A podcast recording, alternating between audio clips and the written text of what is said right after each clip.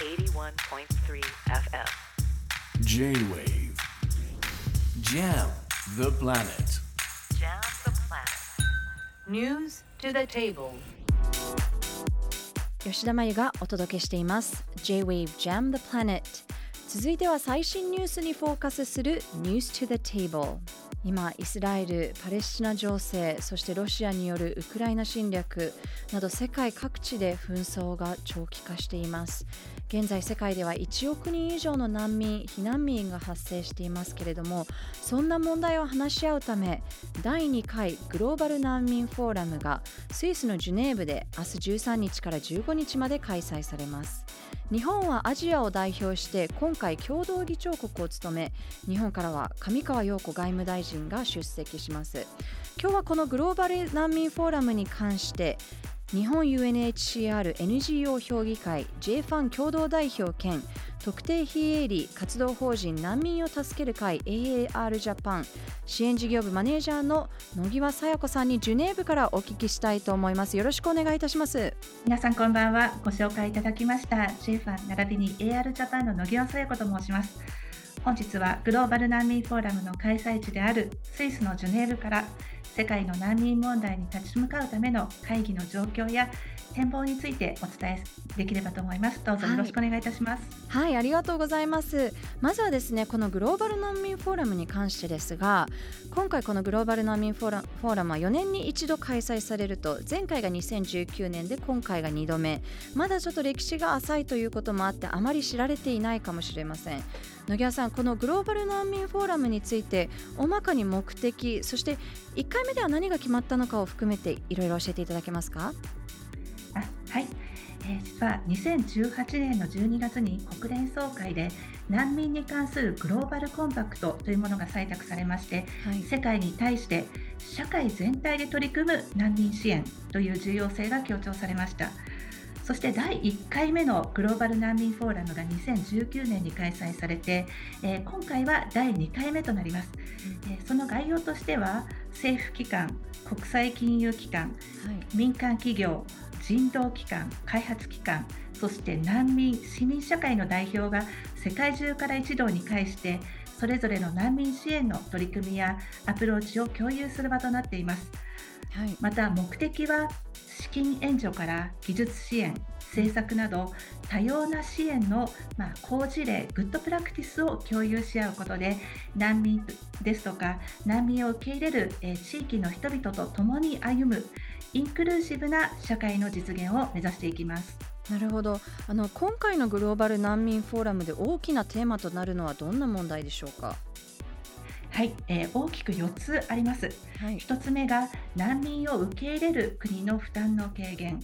そして2つ目が難民の自立の支援、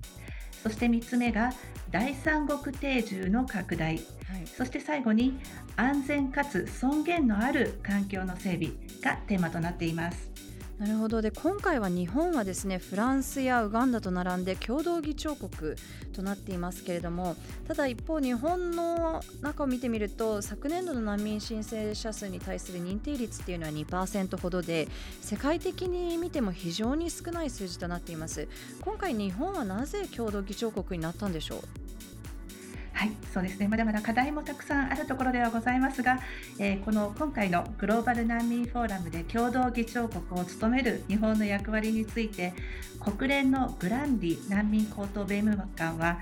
えー、日本はアジアのリーダーとして会議で他の国々の参加と支援策の表明を後押しする特別な責任があるありますと述べています、はい、えー、そのメッセージからは、えー、日本への,、まあその海外と国内の難民支援におけるアジア地域のリーダー役としての高い期待が伺われます、えー、共同議長国の任期は次のグローバル難民フォーラムが2027年に開催されるまでの4年間となかなか長いです、はい、えー、日本はその期待に応えていくべく取り組みを強化していく必要性重要性がこれまでになく高まっていると思います。はいなるほどでグローバル難民フォーラムで日本政府と NGO はプレッジを掲げていてその中で人道支援と開発と平和の連携というのを掲げていますがこれは具体的にどういうものなんでしょうか？はい、えー、皆さんは、えっと、日本初女性初の国連難民高等弁務官として、はい、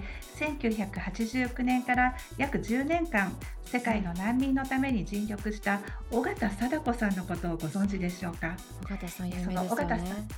ね、はい、そうですね。あのその尾形さんは2000年の12月にその任務を体感される時のスピーチの中で、はい、人々の命を守る緊急援助と、はい、それから長期的な開発援助の間の空白期間についての問題を提起されています。うん。そしてそれから早もう20年以上が過ぎていますが私自身はその問題は今も続いていると海外の人道支援の現場で痛感しています。うん、そして、えー、冒頭でありましたガザのことそれからアフガニスタンやミャンマー、シリアやスーダンなど、えー、長期化深刻化する紛争の中で平和に資するような地域の力レジリエンスを高めていく支援の重要性や必要性についても強く感じています。はい、えそうした状況下で日本政府は人道支援と開発と平和の連携英語ではそれぞれの頭文字を取った HDP ネクサスというものを今回の制約プレッジの中で掲げています、はい、えー、具体的には人道支援と並行して難民の自立ですとか受け入れ国の負担軽減のための開発協力とあと最後に難民を生む根本的な原因である紛争の解決や予防のための平和構築を行うものです。はい、そして私たち緊急人道支援を実施するジャパンプラットフォームに加盟する NGO としてもその日本政府のプレッジにリンク付けをする形でこの HDP ネクサスのプレッジを登録しました、はい、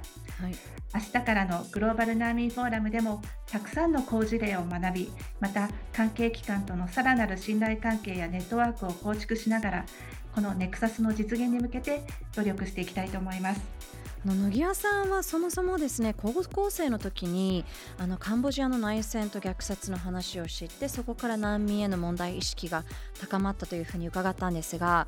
一方で日本にこう住んでいるとや